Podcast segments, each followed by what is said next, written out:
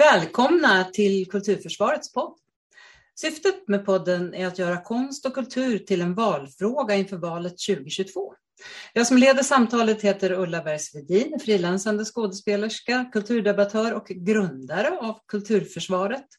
Dagens gäst är Olav Fumarola Unsgård, statsvetare, journalist, redaktör, författare och programansvarig på Litteraturhuset i Göteborg.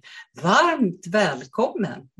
Eh, tack så hjärtligt Ulla och jag är jätteglad att jag har blivit inbjuden. Så roligt att få vara med här idag. Vad roligt! Vem är Olav Fumarola Unsgård och vad arbetar du med för närvarande? Ja, jag är en 48-årig stockholmare som har bott i Göteborg i 20 år nu, så då är väl jag lite mer göteborgare. Eller, jag är göteborgare sedan 20 år. Eh, jag eh, arbetar idag som programansvarig på Göteborgs litteraturhus, vilket är både en plats som ligger i Lagerhuset och en medlemsförening som rymmer ett drygt 60-tal organisationer inom det litterära fältet. Jag har lite andra uppdrag vid sidan om, men det kommer komma eh, mer till när jag pratar lite mer om eh, Göteborgs stads Unesco-ansökan och också lite några andra projekt. Så att, eh, just nu programansvarig eh, och eh, förlagsredaktör och vad kan man säga, också en person som håller många litterära samtal och samtal om debatter och böcker. Mm. Och eh, om vi backar lite då till innan du blev göteborgare när du var en liten Stockholmskille. Mm. Vad, vad, vad sysslade du med då? Vad var det som gjorde att du kom in på det här spåret? Eh, nej men, man kan väl säga så att jag tillhör eh, en av dem som tillbringade väldigt, väldigt mycket tid av liksom barn och ungdomstiden bland böcker mm. eller liksom i böckernas värld. Eh, då, första tiden i mitt liv så bodde jag i Blackeberg, sen flyttade vi mer mot ett närmare Bromma, men eh, om man ska säga någonting om de åren, liksom de perioden, så fick jag en nära på huden, eller böcker som liksom slår an verkligheten, fick jag med eh, John Ajvide Lindqvist första bok om Blackeberg.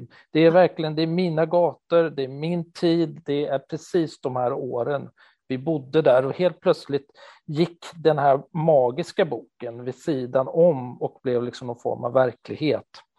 Men eh, jag hamnade väl också liksom med böcker och litteratur.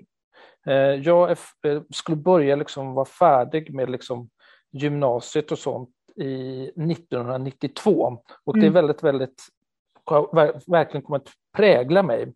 Och då slog ju 90-talskrisen till. Mm. Och för min generation, eller liksom de, det fanns verkligen inga jobb.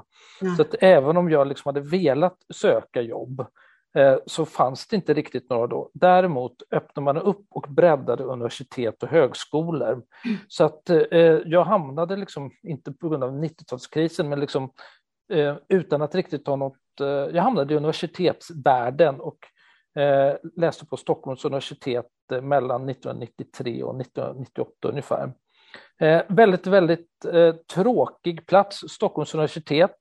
Mm. Eh, inte så himla inspirerande, men det fanns väldigt mycket bra människor där. och sen dess liksom hamnade jag, gled jag liksom in på eh, högre studier, hade väl lite planer på att liksom doktorera i statsvetenskap, men märkte också någonstans här att nej, det är inte riktigt där jag verkligen gillar saker mest, utan det var böckerna, tillbaks till böckerna, förlagsvärlden, utgivningar. Och eh, 2001 hamnade jag i Göteborg på utbildning Kulturverkstan i Lagerhuset. Mm. Eh, och då läste jag Kulturverkstan i två år och märkte väldigt, väldigt mycket att jag hamnade rätt. Eh, och det första liksom, området jag verkligen liksom, ägnade mig åt många år var kulturtidskrifter. Mm. Men egentligen eh. kulturverkstad, kulturprojektledarutbildning så att säga. Alltså, vad var det du tänkte dig? Eh, ja. Nej, men det, det, det, det var någonstans eh, förlagsfrågor. Mm. Um, alltså att, um, om, jag, om de utbildningarna som hade funnits idag fanns då, mm. så hade jag nog snarare liksom läst förlagskunskap eller redaktionell praktik. Mm. Men där och då liksom hittade jag inte de utbildningarna, eller liksom de fanns inte riktigt där och då. Så att då blev det liksom kulturprojektledning och det som jag lite kunde läsa mig till var liksom att den här lagerhusmiljön verkade väldigt intressant. Mm. Det verkar liksom vara ett nav för både liksom intressanta personer, intressanta sammanhang. Och det visade sig att, liksom att jag verkligen hittade då liksom mitt sammanhang och den lite mer liksom friare eh, synen på liksom projektledning, utbildning och teoretisk kunskap. Mm. Eh, sen handlar ju kulturverksamhet väldigt, väldigt mycket om praktik.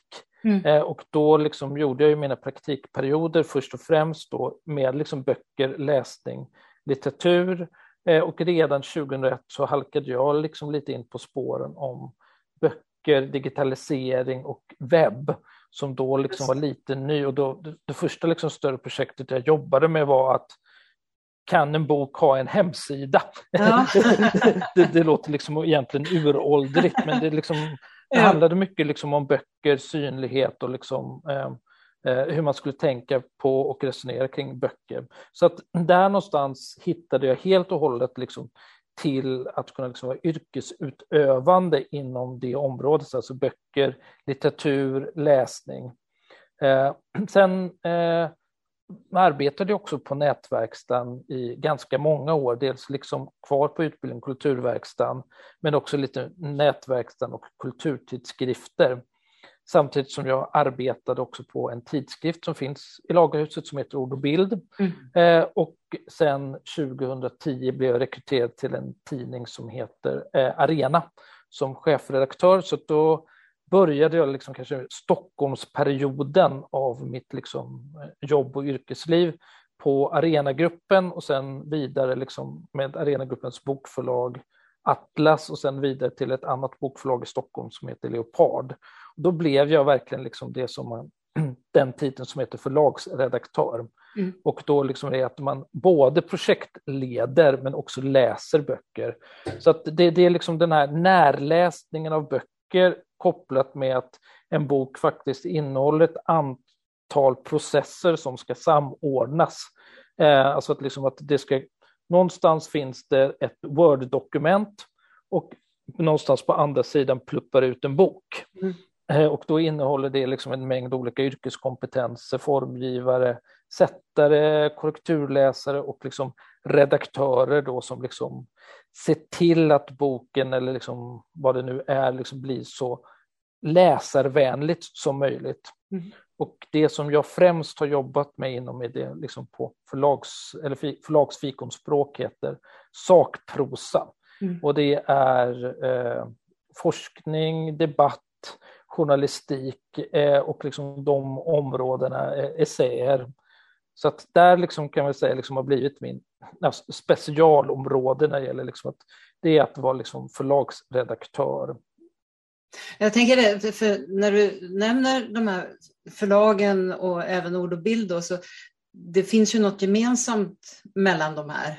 Mm. Vill du säga någonting om det och varför du har mm. sökt dig dit? Nej, men alltså det, det, det, handlar då liksom om att det finns en, eh, man kan säga en del av en kritisk offentlighet.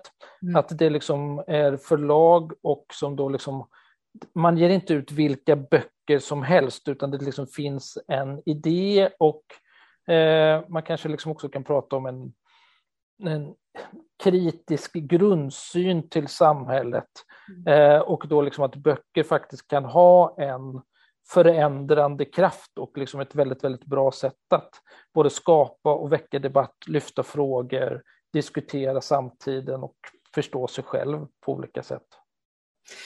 Och det eh, för mig då till eh, en av de här obligatoriska frågorna. Varför anser du att det är viktigt att föra in konst och kultur i debatten inför valet 2022? Eh, jag tror att vi eh, eh, jag har en väldigt, väldigt god vän som kommer från den polska eh, bakgrunden, liksom, han är svensk-polack. Och han har berättat för mig, liksom, han ser den politiska utveckling som har skett i Polen och eh, har väldigt, väldigt mycket intressanta saker att säga om det. och det som har hänt i Polen de senaste åren är då att en stat väljer att gå in och agera eh, på ett sätt som potentiellt skulle kunna liksom undergräva demokratin. Eh, och med ett antal politiska radikala reformer från högersidan. Eh, så att där liksom handlar det om att kulturpolitiken liksom är att bevaka eh, de liksom liberaldemokratiska institutionerna eh, som jag på olika sätt tycker del, det finns liksom en otillräcklighet. Men om man tittar på hur världen och Europa har sett ut de senaste åren så har kulturpolitiken och politiken är tvungen att steppa fram och ta en mer framträdande roll för att faktiskt bevaka de liberaldemokratiska eh, eh, eh det liberaldemokratiska samhälle vi lever i. För att det finns faktiskt, om, man ska inte måla fan på väggen, men det finns eh, större hot mot den här eh, fria åsiktsbildningen, den fria kulturen, det fria samhället än det har funnits på många år. Och kulturpolitiken är en nyckelroll. Eh, och där ser man också på hur brunblåa aktörer och brunblåa partier i samarbete har lämnat över kulturfrågorna till Sverigedemokraterna. Mm. Eh, och det är en fullkomligt livsfarlig utveckling för att Sverigedemokraternas kultursyn är, handlar inte om eh, yttrandefrihet för alla, tillgänglig kultur av alla, utan det handlar väldigt, väldigt mycket om att införa en nationalistisk kanon och faktiskt definiera folket på ett sätt som jag tycker man ska vara väldigt, väldigt rädd för. Eh, för att lägga till så att det liksom finns den demokratiska sidan. Eh, om man ska lägga till ytterligare en del så tror jag att, eller vet jag, eller tänker jag, ser jag läsande, läsning och skrivande som nyckeln till eh, att, eh, och det här är liksom nästa stora samhällsutmaning, det är att få så många personer att ta sig igenom det svenska skolsystemet klara då en nioårig grundskola och helst eh, ta sig igenom gymnasiet.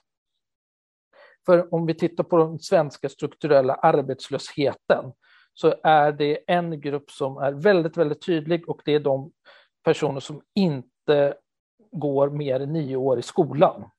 Så här behöver man arbeta mer stenhårt på kreativa och nya sätt.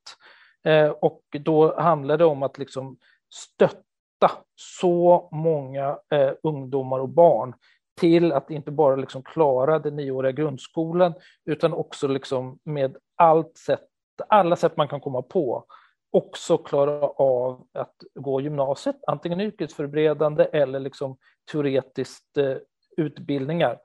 För eh, om vi tittar på den svenska arbetslösheten och hur strukturerna ser ut, så att om du har kunskapsnivåer och för ungefär en gymnasieexamen så har du relativt stora möjligheter till väldigt stora möjligheter att få ett jobb på arbetsmarknaden. Eh, och för då liksom att ta sig igenom grundskolan och göra det på ett bra sätt och kunna söka in till gymnasiet så är läs eh, och skrivförmåga och också liksom kunna begripa, analysera, ta en text vidare fullkomligt grundläggande. Och här har vi då som jag, liksom en sak som jag ser eller brinner för är ju också att eh, hur eh, man kan arbeta med nya sätt med läsning och skrivande.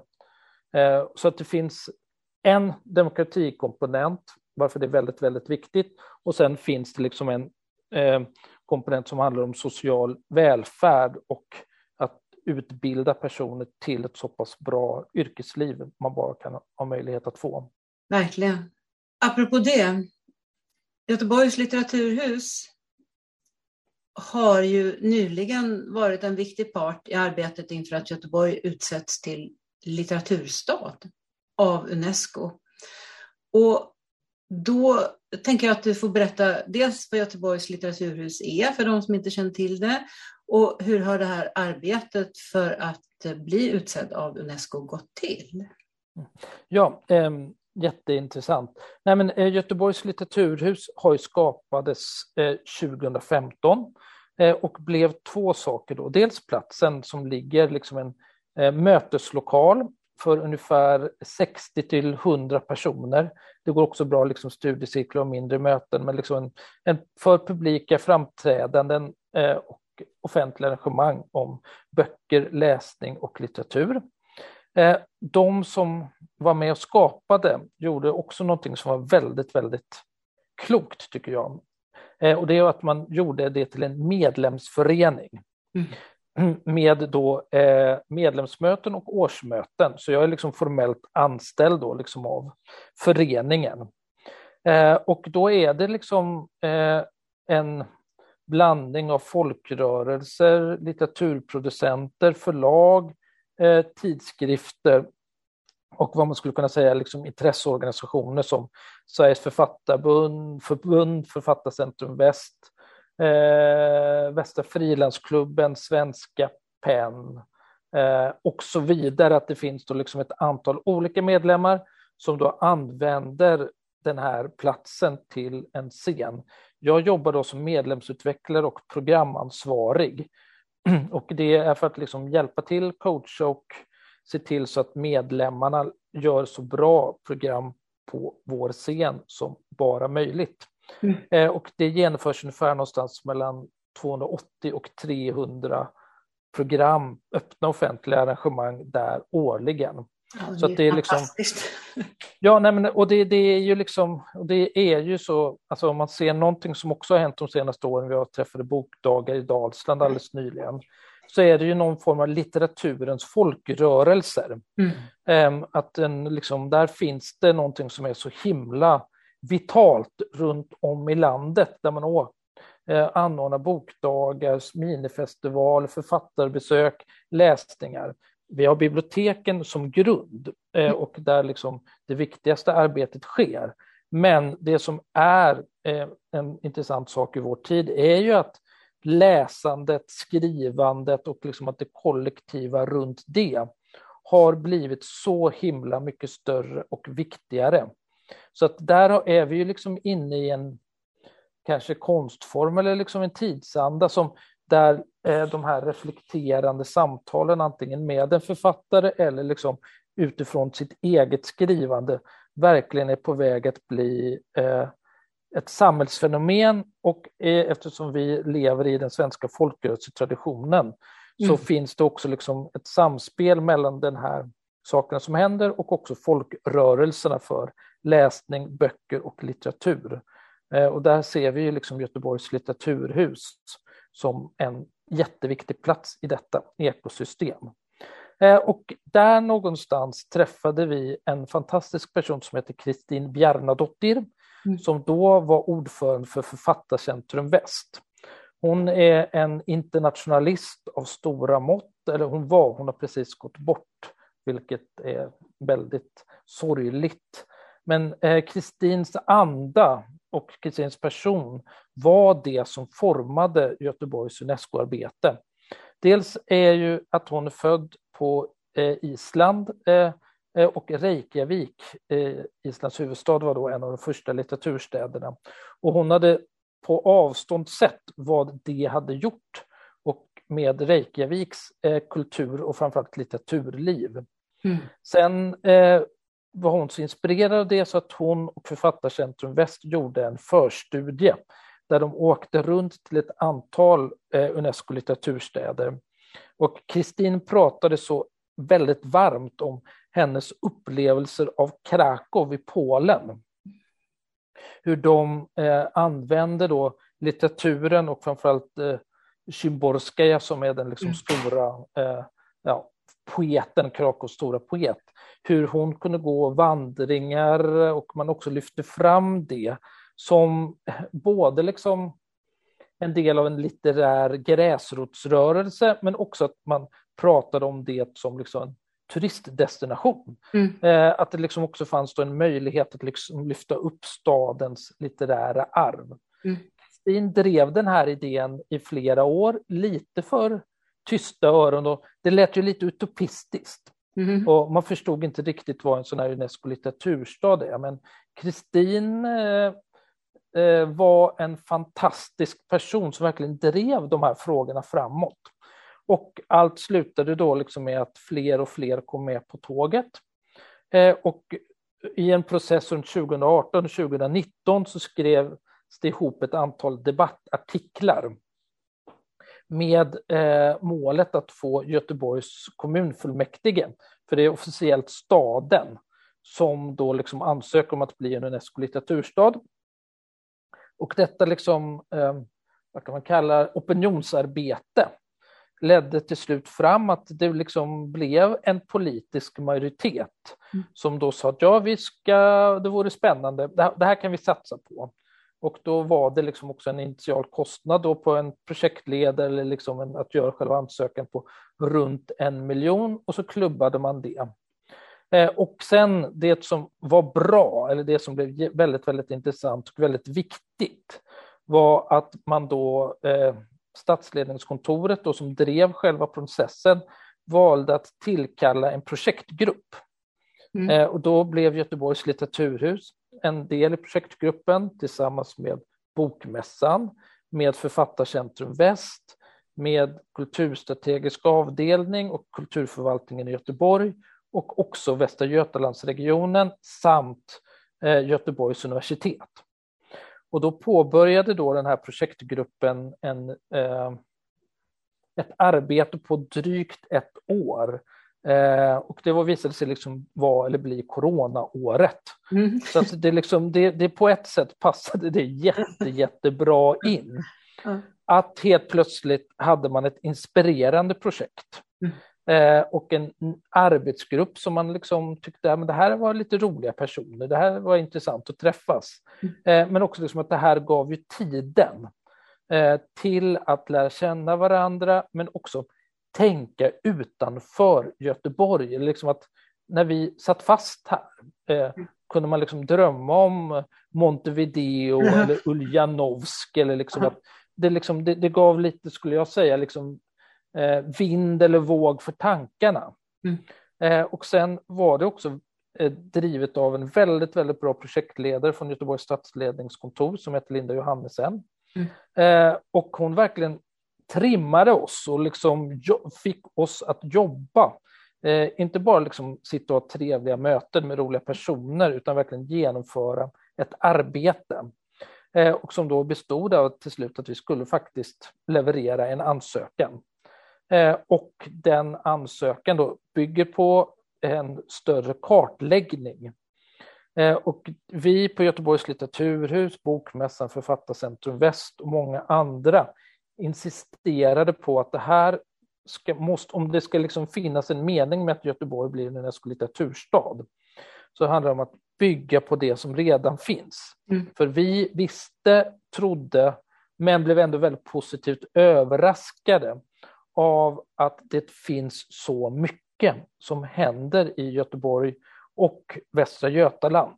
För det var också en del liksom av själva processen. Till slut blev det att jag, Göteborgs stad ansöker, men i samarbete med, eh, och det ska ett så kallat samverkansavtal med, mellan Göteborgs stad, eh, Västra Götalandsregionen och Göteborgs universitet. Mm.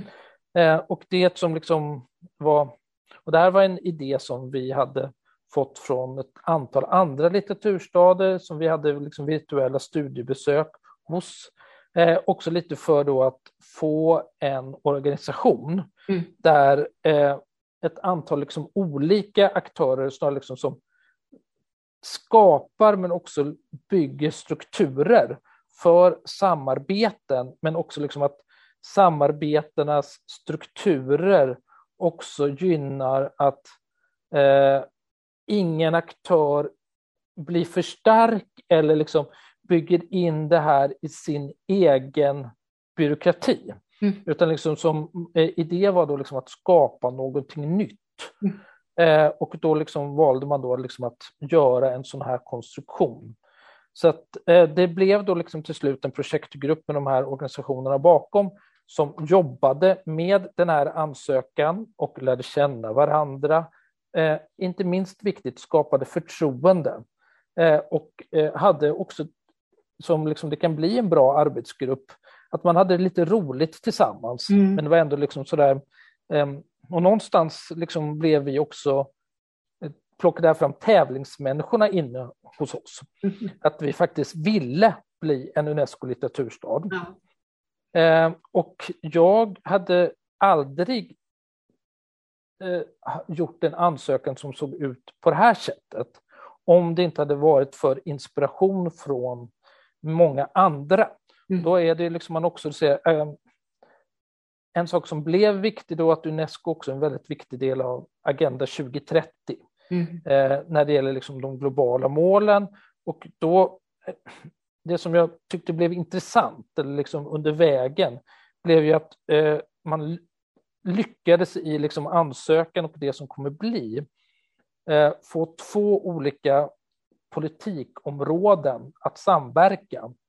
Dels den liksom maximera och förbättra den så kallade konstartspolitiken, alltså det som liksom handlar om litteratur, läsning och eller liksom litteraturen som konstnärligt fält. Mm. Att liksom maximera autonomin och liksom skapandet för liksom professionella utövare, alltså de som utövar konstarten, men också breda publika arrangemang, men eh, också jätteinspirerande. Alla läsfrämjande projekt som främst utgår liksom från biblioteken. Så då eh, fan, blev det också ytterligare en dimension som handlar om eh, social välfärd, alltså läsningens roll i social välfärd. Eh, och eh, man lyfte också fram som det främsta projektet, eller första projektet man nämner, är staden där vi läser för våra barn.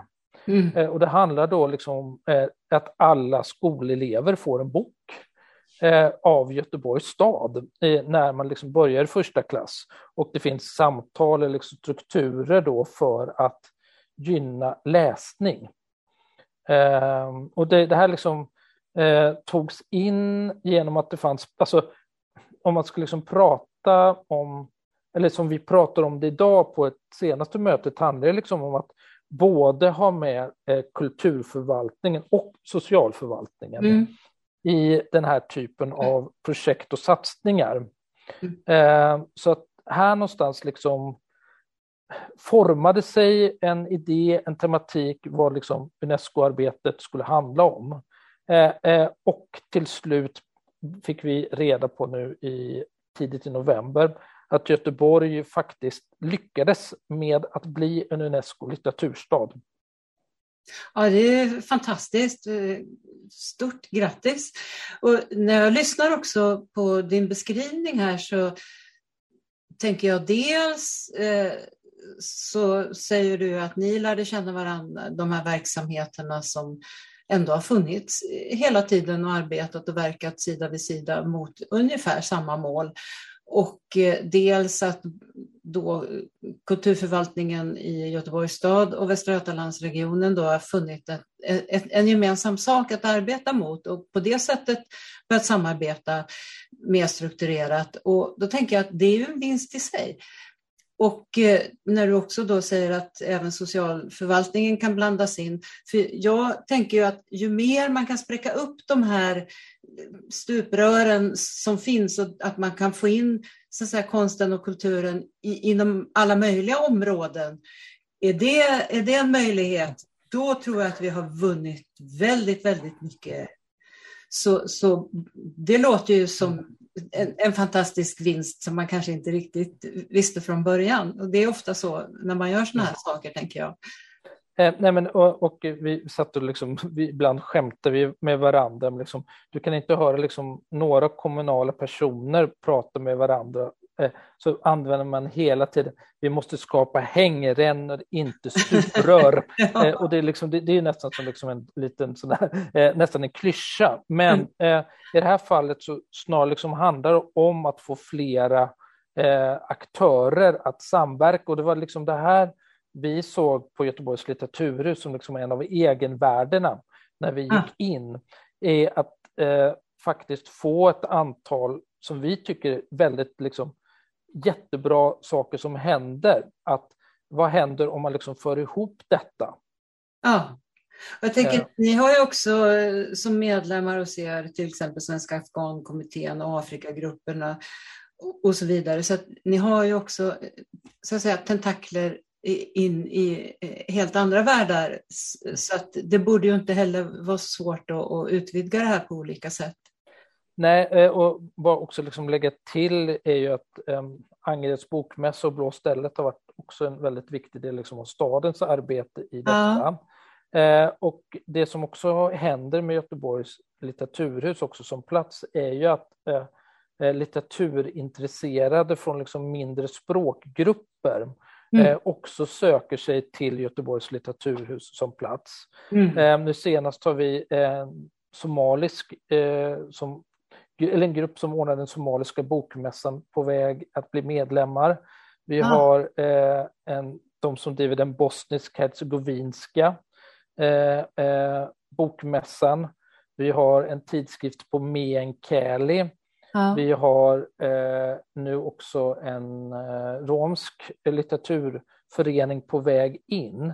Ja. Så att det eh, om man då kan liksom, den här idén med medlemsföreningar, men också liksom att när man arbetar med litteratur kommer man direkt in till översättningen, eh, mångspråkigheten, litteratur på liksom andra, eh, på, liksom på flera språk och det mm. gör att vi helt, har liksom en verksamhet med de här medlemmarna som är helt otrolig. Och vi någon gång så att vi pratade om att vi hade ett år haft arrangemang på tolv olika språk, mm. inklusive minoritetsspråken meänkieli, jiddisch, eh, romani.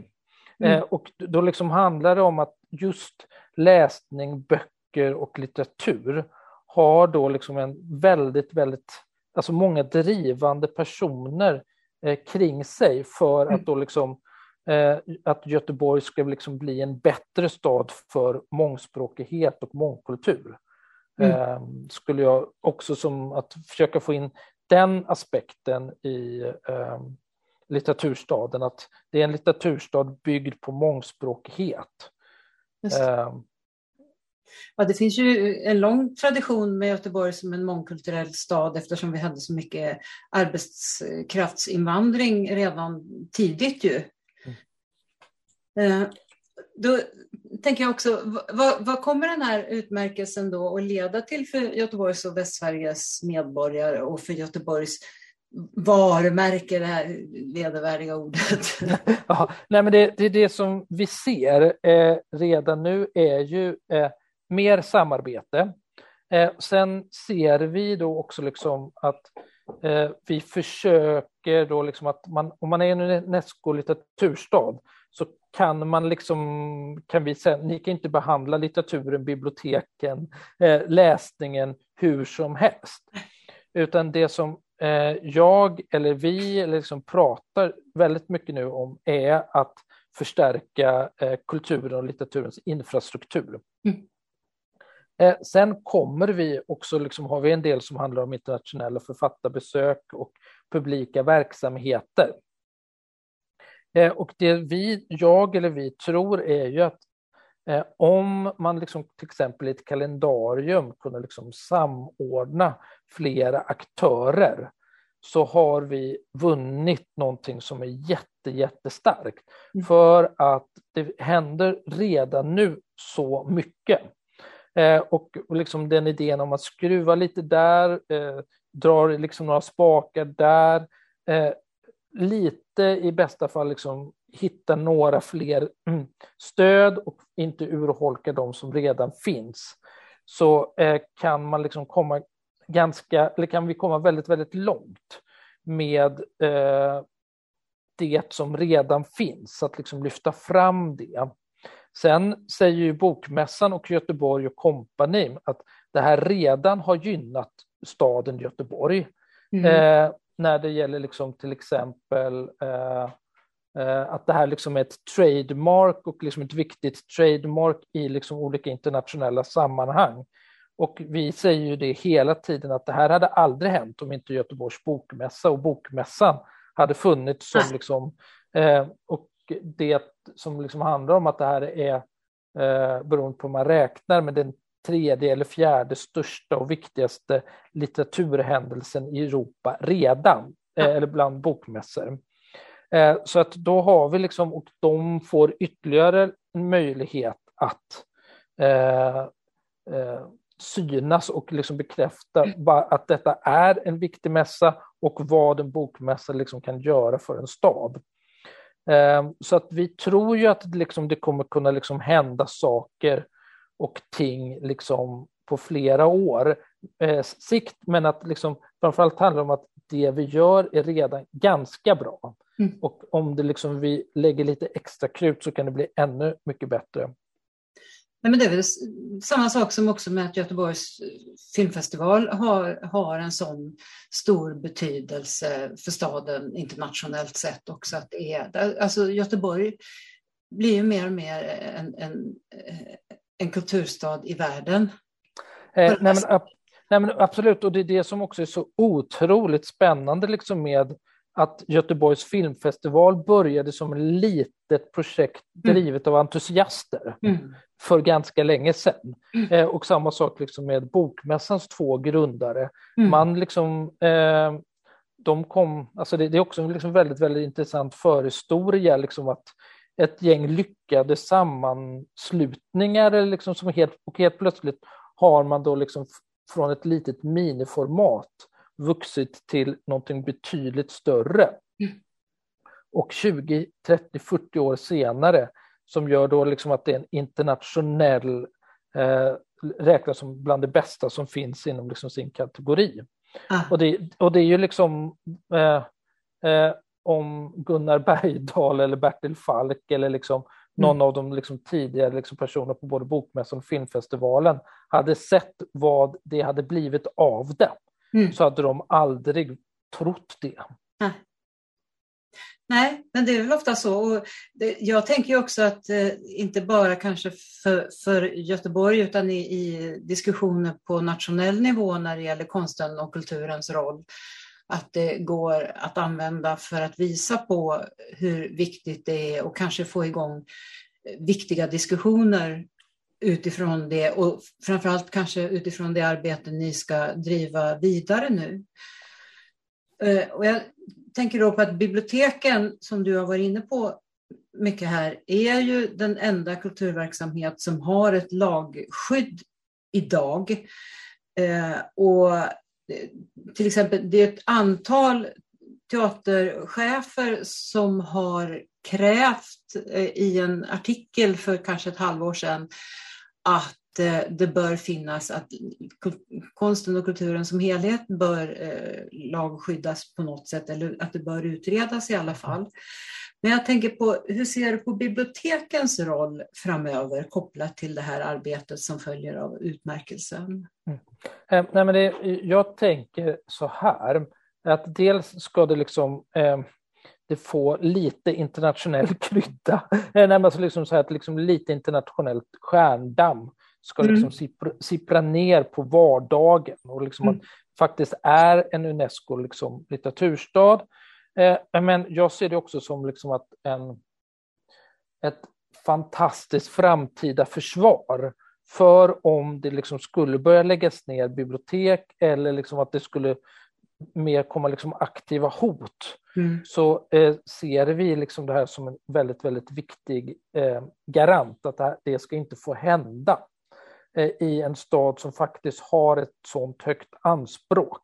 Så att det, liksom, det, det liksom för en argumentationskedja lite längre fram, men också liksom att eh, det handlade om att eh, definiera och berätta för biblioteken och bibliotekarierna hur bra och viktiga de är. Jag tror att det är nog det viktigaste och första steget. Så att utan folkbiblioteken och de som jobbar där så skulle eh, det här inte vara möjligt. Utan då, det här är själva liksom grunden för allting. Och eh, ni gör ett grymt jobb eh, och gör det jätte, jättebra. För det är liksom, eh, om man säger så här så är det ju liksom det vi har pratat om liksom i kartläggningen, liksom i ansökan, är att snarare liksom lyfta fram infrastrukturen, den gråa vardagen. Och det finns liksom, det, det är ingen större poäng med jättemycket stjärndamm eh, och liksom så internationella supergäster. Det är inte därför vi liksom vill eh, bli en Unesco-litteraturstad. Det kan också bli så, mm. men det här är snarare liksom ett, en garant och liksom ett utveckling av liksom grundarbetet, infrastrukturen och till nästan all del är det liksom biblioteken och bibliotekarierna som står för det.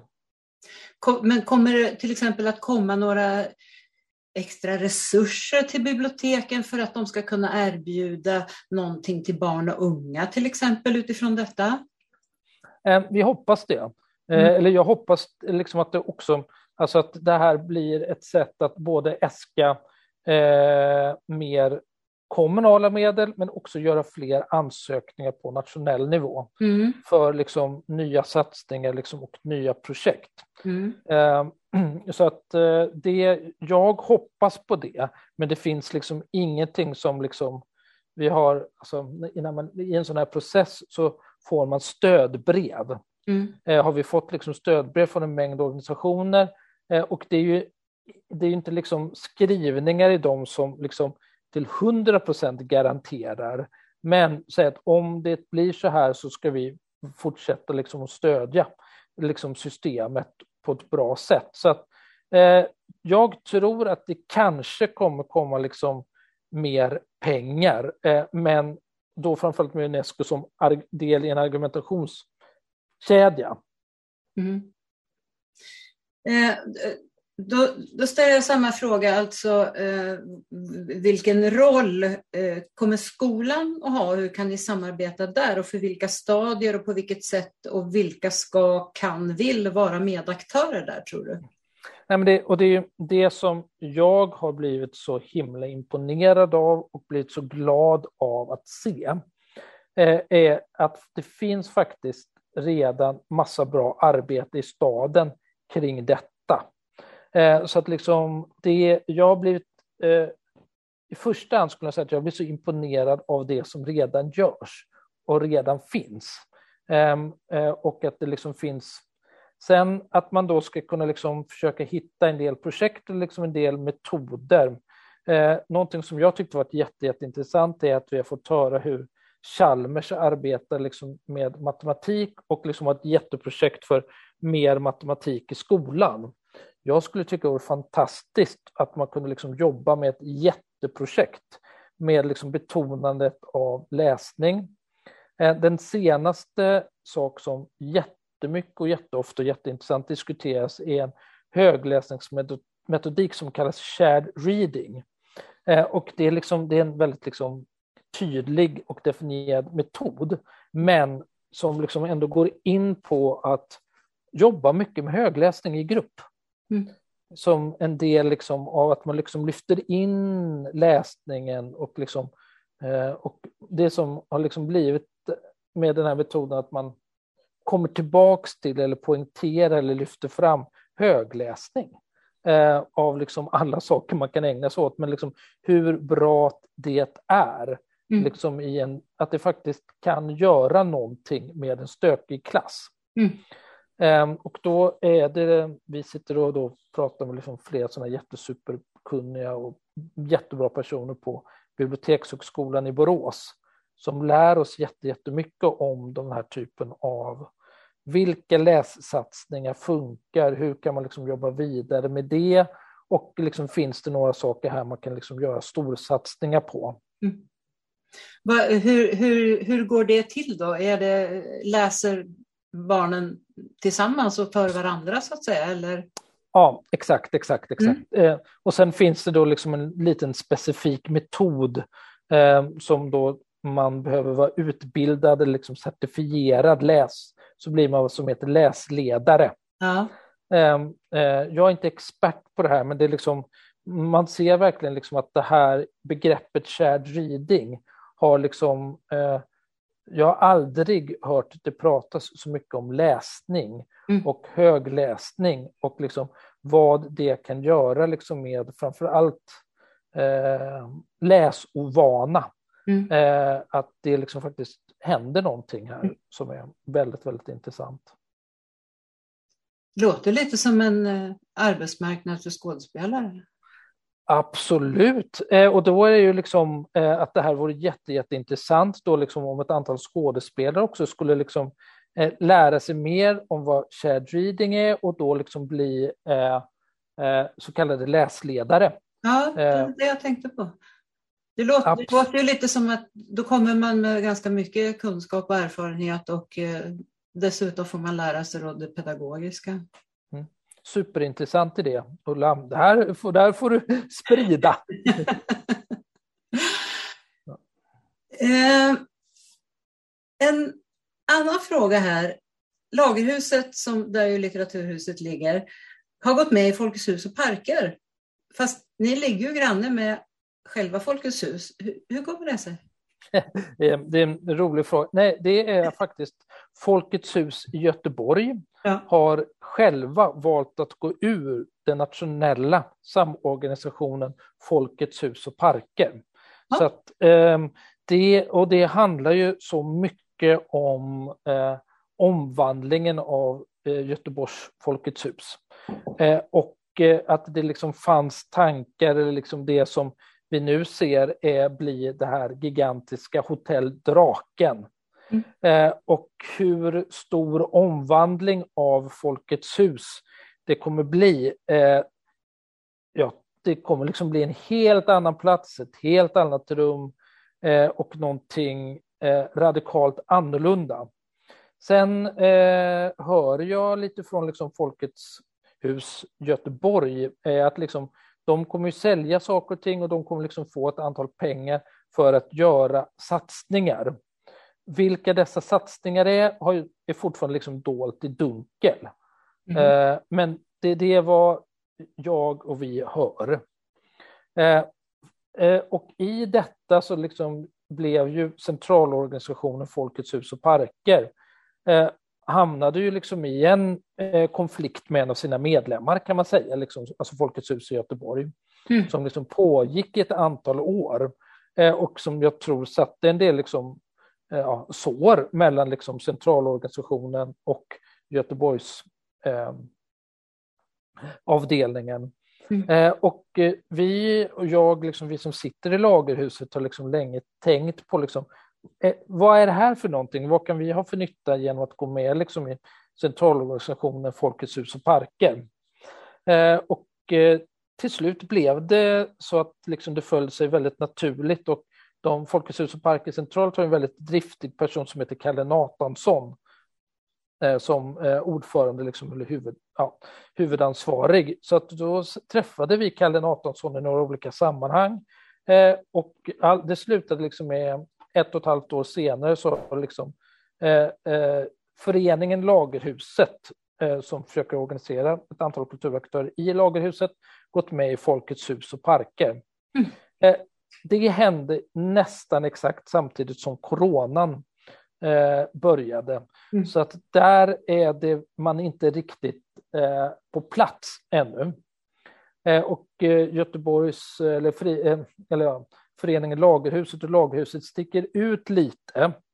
För att eh, mycket liksom av Folkets hus verksamhet handlar ju om turnerande konstutställningar, eh, filmvisningar, turnerande teatervisningar, turnerande barnteaterföreställningar och så vidare.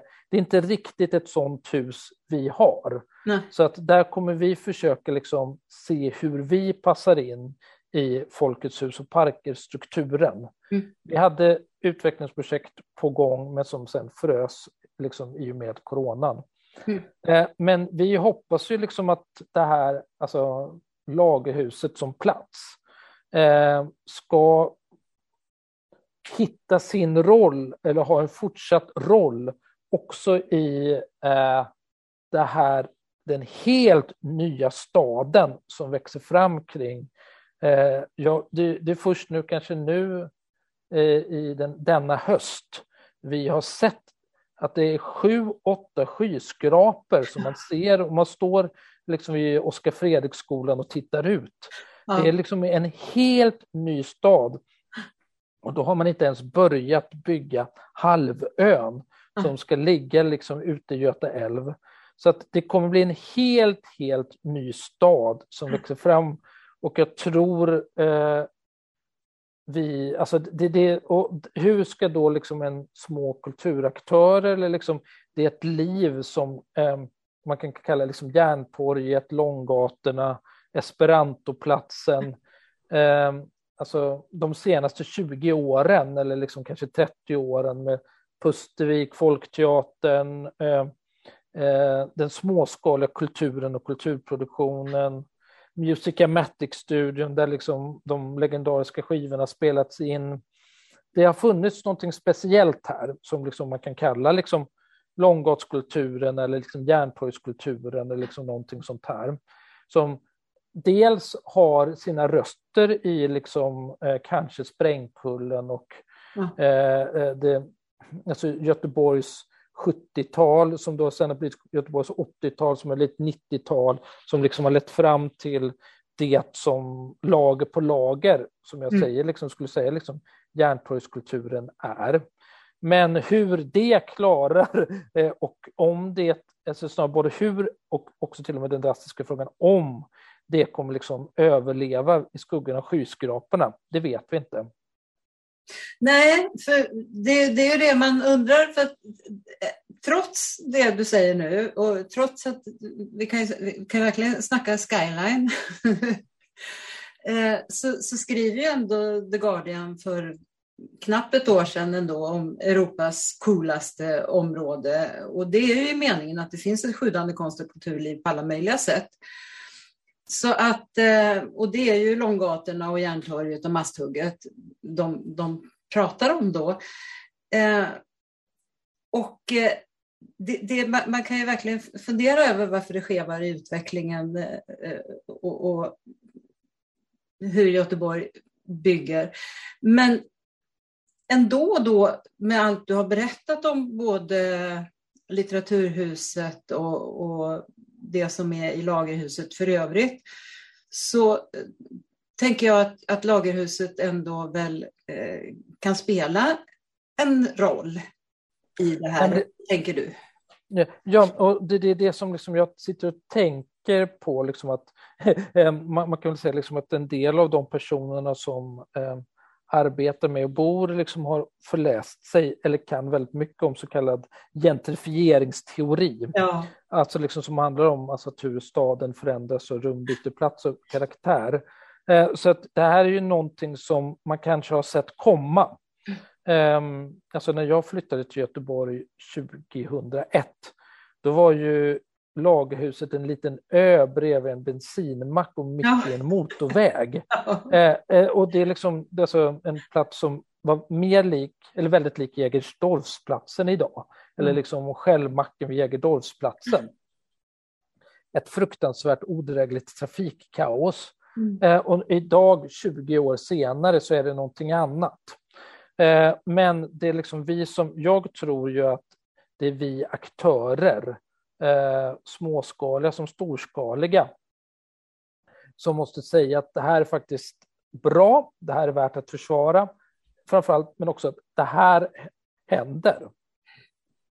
Och eh, inte liksom tro att eh, de väldigt, väldigt starka krafter av eh, gentrifiering eh, inte kommer drabba oss. Eh, så att jag tror att man måste liksom verkligen stå på tårna mm. i detta och liksom väldigt tydligt påvisa vad det är man gör eller vad det är vi gör. Eh, du, har, du har läst något som heter Praktisk filosofi. Jag tycker det är alltid jättespännande med filosofi och vet inte jättemycket om det. Men kan du berätta lite, vad, vad är praktisk filosofi? Vad har du för nytta av det i, i allt det här du sysslar med? Mm. Ja, men det, det, eh, ja, för det första kan man säga liksom att det var liksom lite slumpartat. Det här var den kurs på universitetet jag kom in på. Mm. Eh, eh, men sen är det ju, praktisk filosofi handlar mycket om etik och moralfilosofi och politisk filosofi. Mm. Så liksom det som jag ägnade liksom många, många år åt liksom, liksom universitetsperiod och liksom mina magister och forskningsuppsatser har ju handlat väldigt mycket om politisk teori, ideologi eh, och den typen av eh, politisk, moralisk, etiska frågor. Så att det är liksom någonstans liksom lärde jag mig liksom att för, alltså att det är liksom mycket en metodlära, Eh, men också liksom att man lär sig om olika idéer och idéernas ursprung. Eh, så att det är liksom den delen av praktisk filosofi som jag ägnade mig åt, liksom både inom statsvetenskap och liksom, eh, praktisk filosofi som sig självt, handlade mycket om moral, etik och eh, rättviseteori. Apropå det så var du, du redaktör för antologin Skitliv om ungas förhållanden på arbetsmarknaden i den så kallade gigekonomin. Och det är ju ett tag sedan nu, men det har, och det har ju bara blivit värre sedan dess kan man ju säga. Eh, berätta om ditt engagemang i de här frågorna. Ja, nej så det, det var, om ni ska bara tänka efter om det var 2011 eller 2012 den boken kom. Mm. Eh, och redan då hade vi börjat se, eh, eller såg vi risken med en allt mer tudelad arbetsmarknad. När det liksom fanns en del som var branscher och liksom inom platser, jobb, sammanhang där man hade väldigt bra och nyutvecklad, eller liksom, man hade fackliga rättigheter.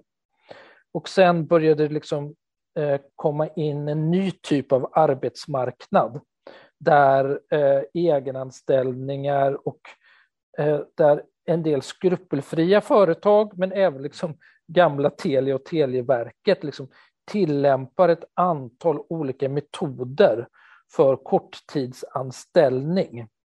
Eh, och då liksom blev det alltså att frilanslivet eh, eh, började sprida sig.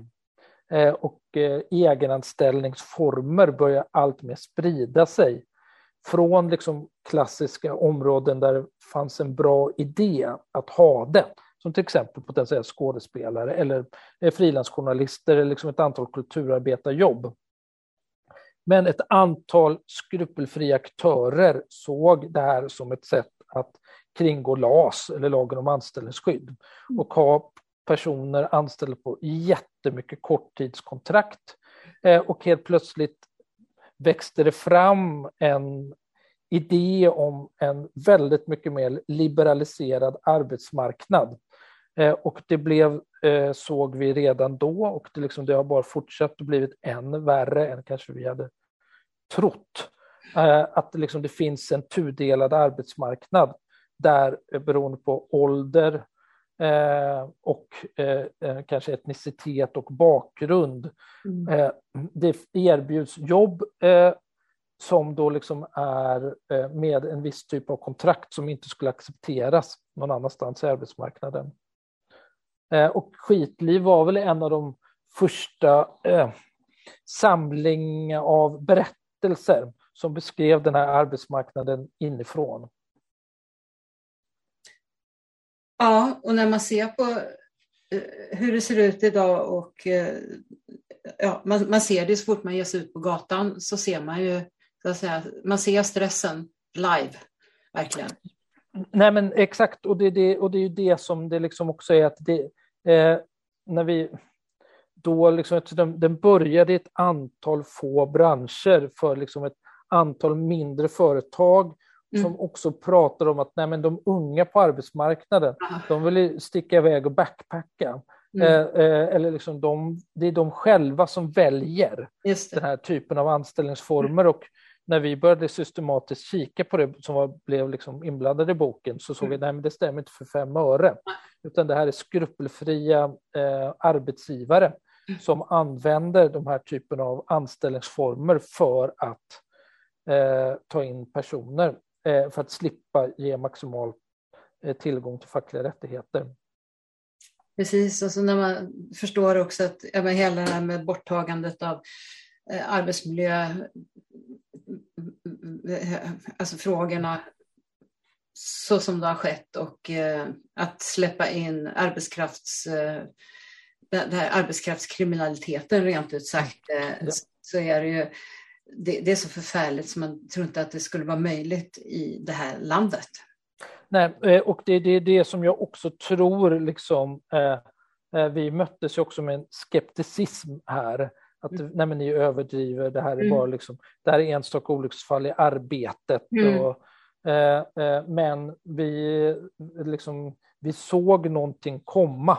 Mm. Eh, och det blev faktiskt bra mycket värre än vad vi någonsin kunde tro. Och så tror jag också liksom många politiker skulle prata om det som du väldigt eh, rätteligen benämner liksom arbetskraftskriminaliteten. Eh, jag är helt med det där. Ja. Du arbetade också med ett beställningsjobb från LO som skulle vara ett underlag för deras arbete med att kombinera feminism och fackligt arbete. Eh, vad, vad, vad kom ut av det? Eh, nej, men det, det var ett, en, en, en, bok som eh, det står här i min bokhylla, så jag kikar på den. Den heter Den feministiska utmaningen. Ja. Och jag tror liksom... Eh, eh, alltså om man ska liksom... Eh, om man ska vara lite drastisk så finns det liksom en berättelse, berättelsen om arbetaren mm. var eh, mycket en berättelse om en man i basindustrin Eh, och när man då tittar snarare liksom vilka som är LOs medlemmar 2015 eller 2018 så är det oftast eh, oftare en kvinna mm. i, som då liksom är medlem i Kommunal eller arbetar inom de sektorer Kommunal organiserar.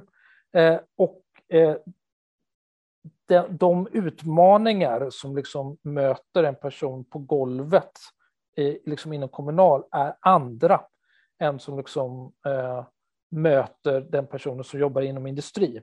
Mm. Eh, och det att liksom föra fram den berättelsen och påpeka, eller liksom att försöka säga att ja, vi, 2015 så måste vi komplettera eh, bilden eh, av vem som är arbetare, även liksom utgå ifrån att det också är eh, deltidsarbetande kvinnor.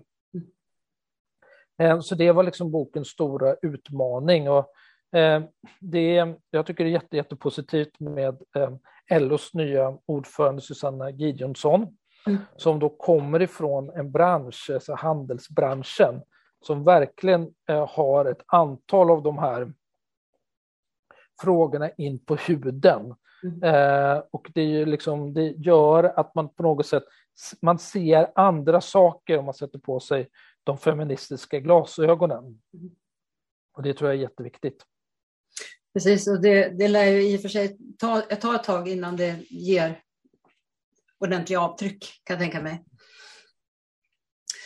Eh, en eh, väldigt eh, eh, fantastisk ska jag säga, roman som du var redaktör för på Leopard förlag som du nämnde tidigare. Det är den syriske författaren och journalisten Khaled Al-Esmaels debut Selamlik. Hur gick det till att du tog dig an den? Ja, eh, jag hade eh, lärt känna Khaled på eh, Västra Frilansklubben. Eh, han kom och berättade om eh, den journalistiska utvecklingen, bland liksom vad som hade hänt med Syrien, hur det var att arbeta som journalist i Syrien på liksom ett sådär, eh, en sån där vanlig liksom kväll i en liksom organisationslivet. Eh, och vi kom jättebra överens, jag och Khaled, och jag tyckte han var liksom jätteintressant. Och så vi, då bestämde sig att vi skulle liksom luncha eh, en gång i månaden och liksom, eh, se. Eh, och han eh, var en högutbildad, superkompetent eh, syrisk journalist. Eh, och, eh, men han fick då liksom på olika sätt kämpa för att ta sig in i den liksom svenska världen och svenska liksom arbetsmarknaden. Eh, Eh, det liksom blev alltså att sen finns det liksom en idé, liksom ett, ett projekt som liksom rullade lite åt det här hållet som heter kollega till kollega. Men liksom, mm, jag, träff, jag, träffade då en person som liksom, eh, hade mer eller mindre samma yrke och yrkesroll som liksom jag hade. Och vi satt liksom och käkade lunch och pratade om liksom utmaningar och liksom hur fungerar det svenska systemet?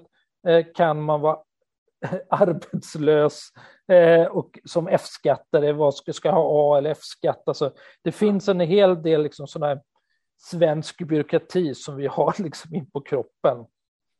Men, eh, en fantastisk sak när man jobbar med förlag är att det kommer fram människor med historier till en. Um, och Eh, liksom eh, i olika former och liksom som att jag har en berättelse som, jag vill berätta. Ehm, och då sa Khaled, jag har en, skrivit några grejer, kan inte du liksom kika på dem? Ehm, och eh, det gjorde jag och när man då jobbar på förlag så är det kanske 95 procent av liksom de berättelserna man får är halvspännande. Eh, men här liksom såg jag Khaleds... han hade liksom översatt 10-15 sidor till engelska.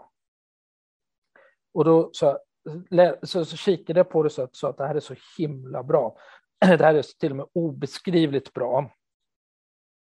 Eh, och då var det den här berättelsen om eh, eh, eh homoliv i parkerna i Syrien som, och livet på hammammerna som senare liksom blev en del liksom av framförallt en artikel.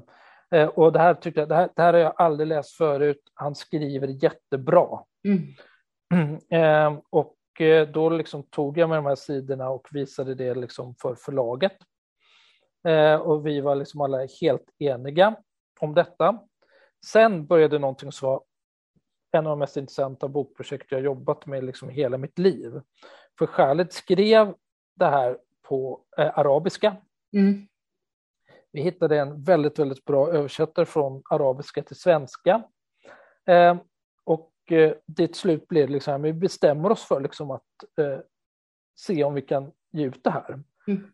Eh, från början var romanen tänkt som en novellsamling, men det som liksom vi gjorde liksom Eh, jag och min medredaktör eh, Maja Helsing var liksom att vi såg helt plötsligt, nej det här är en roman. Eh, som liksom består av liksom en utvecklingsroman som liksom eh, rör sig i ett par olika tidsplan. Dels Khaleds liv i Syrien, men också liksom hans eh, öde från liksom han anländer i Sverige till flykting till liksom att han på något sätt hittar och etablerar sig här i Sverige. Så att eh, tillsammans liksom med översättaren Anna Jansson så liksom eh, bearbetade hon Khaleds arabiska och så eh, stuvade om och bytte plats och skrev brygger. Så helt plötsligt fanns det liksom en roman här. Eh, och anledningen, liksom det som vi som har träffat Khaled och liksom som ser ju en exceptionell begåvning eh, eh, med i det här fallet en helt unik historia att berätta.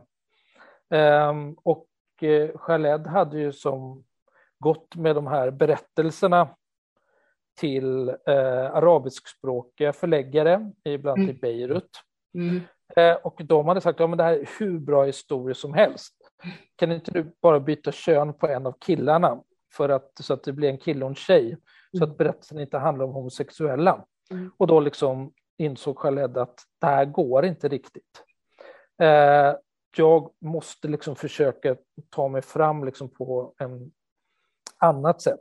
Och det här liksom blev en av, en av världens två, en av två eller tre första böcker någonsin om homosexuellt liv i Syrien. Mm. Eh, och också liksom hans migrationsberättelse kommer liksom eh, bygger vidare liksom också på detta, men liksom att eh, han faktiskt då inte tilläts att berätta för att eh, den officiella berättelsen om Syrien är att homosexualitet finns inte där. Eh, och Khaled var ju också liksom sen eh, fanns det flera liksom personer han möter i boken men också som han mötte i verkligheten som också säger så här att eh, det här med homosexualitet är ingenting som finns i Syrien utan det är någonting som de här eh, vilseledda pojkarna mötte när de kom till Europa. Mm. Um, och uh, där fanns det liksom, även Khaled är en helt fantastisk uh, person och Selamlik blev en väldigt, väldigt bra roman. Ja, verkligen. Jag är helt enig med dig i båda, i båda delarna. Eh, och eh,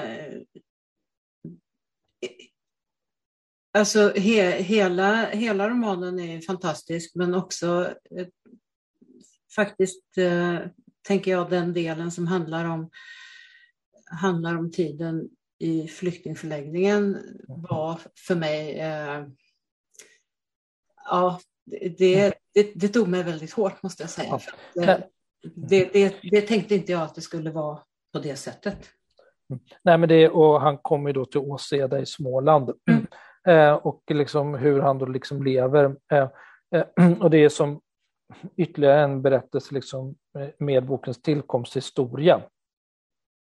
Eh, att det, delar av boken är ju skriven på hans mobiltelefon mm. när han då sitter på toaletten på liksom flyktingförläggningen och känner att den här världen är så galen så att jag bara liksom måste på något sätt terapeutiskt för mig själv eller liksom bara reda i det här som händer mig så att jag liksom kommer ihåg vad det är som händer. Och det är också, nej, men det är en, en fantastisk bok. Ja, det är det. Det är så otroligt roligt nu att se alla uppdateringar på Facebook när han är runt och, och presenterar den. Eh, jag ska också säga att han även har fått Sveriges Radios Nobelpris 2020 för novellen som heter En tygväska med Damaskus-tryck. Du, du har ju arbetat som redaktör för ett antal publikationer. Vad, vad innebär arbetet i stort sett som redaktör? Um, eh, någon person har eh, sagt så här, liksom att du är språkpolis, eh, terapeut, eh, projektledare. Mm. Um, det, och det är liksom kanske tre bra ord att säga någonting, liksom vad en redaktör gör. Mm. Eh, och det är liksom helt plötsligt, alltså, det märkliga och magiska som liksom händer när saker och ting går från ett liksom Word-dokument till en färdig bok. Mm. Eh, och eh, ibland är redaktören tvungen att arbeta jätte, jätte, jättemycket och liksom eh, skriva brygger, liksom stödja, pusha. Ibland är det liksom en lite mer tillbakalutad roll. Eh, och det jag skulle vilja liksom säga är ju att när vi liksom lever i en, en av de stora trendingarna inom förlagsvärlden eller förlags-Sverige är ju också egenutgivning. Mm.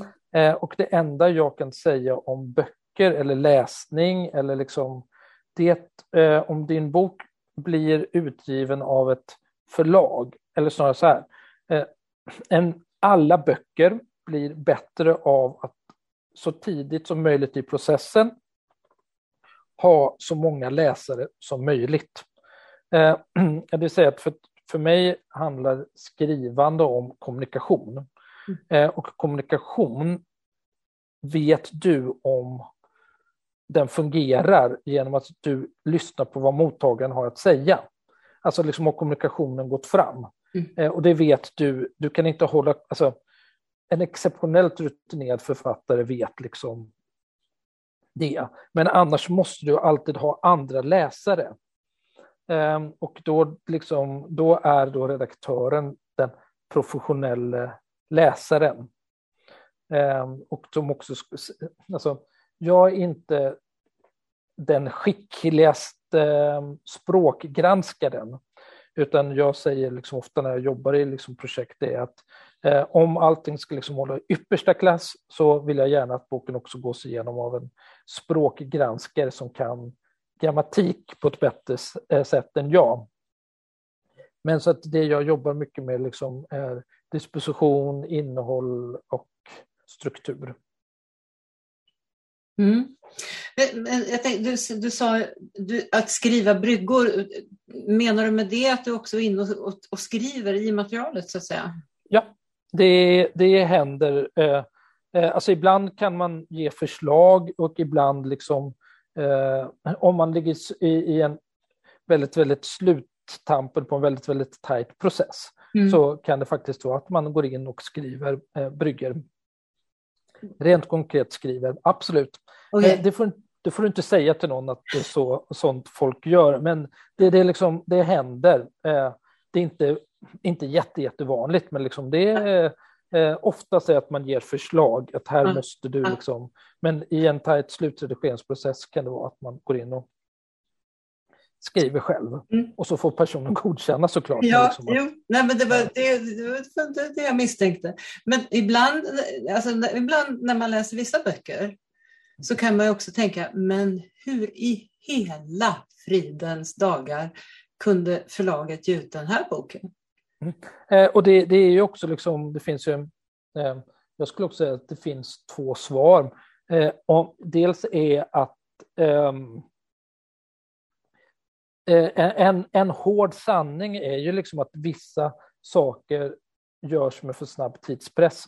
Uh Så tidspress och sen skulle jag också säga liksom att eh, det har varit för få ögon inblandade. Eh, eh, och det är liksom eh, det är, och sen skulle jag nog säga liksom att det ibland förekommer det slarv. Eh, men det hu, viktigaste skälet är liksom tajta tidsprocesser och för få ögon.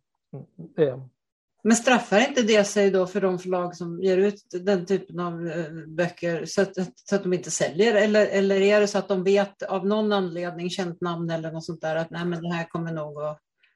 Eh, ja, eh, eller liksom sen finns det liksom också att eh, ibland skär det sig totalt eh, mellan liksom alla inblandade. Ah, ja. Och då liksom eh, författaren vägrar ändringar. Eh, och då kan det liksom ibland hända att förlag släpper ifrån sig böcker. Ah. Så det, det, det, finns liksom en mängd olika skäl till det. Men eh, alltså för mig liksom, är det korta liksom, stressad produktionstakt och för få ögon, skulle jag säga. Ja. Ja, spännande det där, för det är just det där skri skriva någonting och ens våga låta någon läsa. Det är ju, det är ju verkligen, det, det är vågat. Mm. En annan fråga, eh, precis som jag tycker att det är viktigt att vi skiljer på och ser både konst och kultur som lika viktiga, tänker jag att det är viktigt att vi också diskuterar utbildning kontra bildning med tanke på det vi har talat om tidigare här, vikten av att läsa. Att vi diskuterar både utbildning och bildning och ger båda utrymme. Hur, hur tänker du kring det? Nej, men det, det, och jag skulle liksom också lägga till det är ju att um, jag fick min utbildning på Stockholms universitet men eh, min bildning fick jag genom att gå eh, på ABF-huset i Stockholm. Ja. Alltså det är liksom bildning och det som jag skulle liksom bli ännu mer precis med folkbildning. Det är ju liksom ett lärande som sker tillsammans eh, med andra i en grupp. Eh, och där är jag en extremt varm anhängare liksom av den svenska folkbildningstraditionen. Eh, det säger att Ja. Ehm, så att ehm, folkbildning, ehm, bildning och utbildning. Jag tycker verkligen man bör skilja på detta. Hur tänker du nu då? För det, nu står ju verkligen folkbildningen under ett konkret hot. Ja, eh, det finns två, två svar på det. Det ena är att de idag existerande folkbildningsorganisationerna har eh, fått väldigt, väldigt mycket förändrade styrningar från staten eh, de senaste åren. Eh, och så stora, så att, så, så, sådana gigantiska eh, styrfunktioner och liksom förändringar eh, så att det inte är sant. Eh, och eh, jag skulle säga att, liksom att de har drabbats stenhårt av detaljstyrning och new public management. Från liksom, eh, och det, det, är liksom, eh, samma tendenser finns liksom också inom styrningen av kulturen. Alltså liksom gå från en generell styrning till en detaljstyrning. Och man gör det eh, eh för att det liksom vid tillfällena förekommer fusk och slarv med redovisningen inom folkbildningen. Eh, och man väljer då liksom från statens sida då att skruva åt stenhårt eh, på så många skruvar man kan för att se till så att liksom man har byggt ett system för att minimera fusk. Mm. Eh, och det är på sitt sätt jättebra, men jag tycker att man har skruvat åt folkbildningspolitiken för hårt, mm. som gör då liksom att folkbildningsorganisationen har, mister mer och mer av sin frihet. Um, det, det, är liksom vad jag ser från sidan. Och uh, man kan liksom lite, det känns nästan som när man träffar folkbildningsorganisationerna som att jag tror de har blivit chockade över hur drastiskt och hur mycket politiken har förändrats. Och lite misslyckats med att få ut det i debatten, mm. eh, skulle jag säga. Eh, och eh, det som vi nu ser i Göteborg, jag har försökt begripa det, men det handlar ju liksom, jag är inte exakt säker på liksom hur det händer, men på något sätt vill man skruva åt tumskruvarna ännu hårdare och styrningen på liksom vad studiecirklar och folkbildning är ännu mera. Just för att minimera fusk och i det här fallet som man också pratar om i Göteborg, odemokratiska tendenser eller vad man mm. kan säga så här. Så att jag ser en folkbildningspolitik på framförallt nationell och kommunal nivå där man på olika sätt skruvar åt folkbildningsinstitutionernas eh, möjligheter att fritt agera på ett sätt som är väldigt skrämmande och jag kan inte riktigt, eller ja, ja, ungefär så skulle jag säga. Då har jag en avslutande fråga.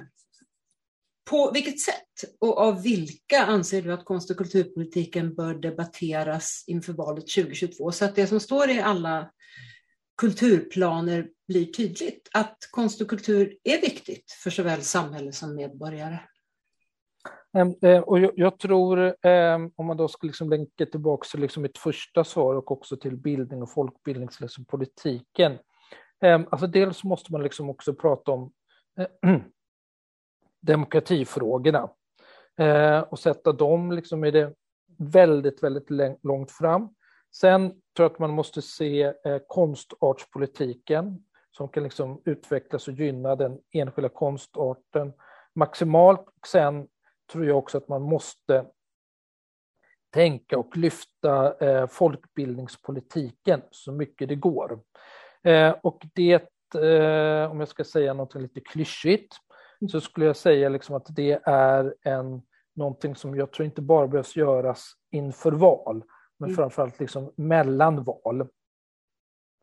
Eh, och jag tror eh, att eh, kulturpolitiken och liksom kommer bli lite mer framträdande eh, under eh, den här valåret 2022 än det har varit innan.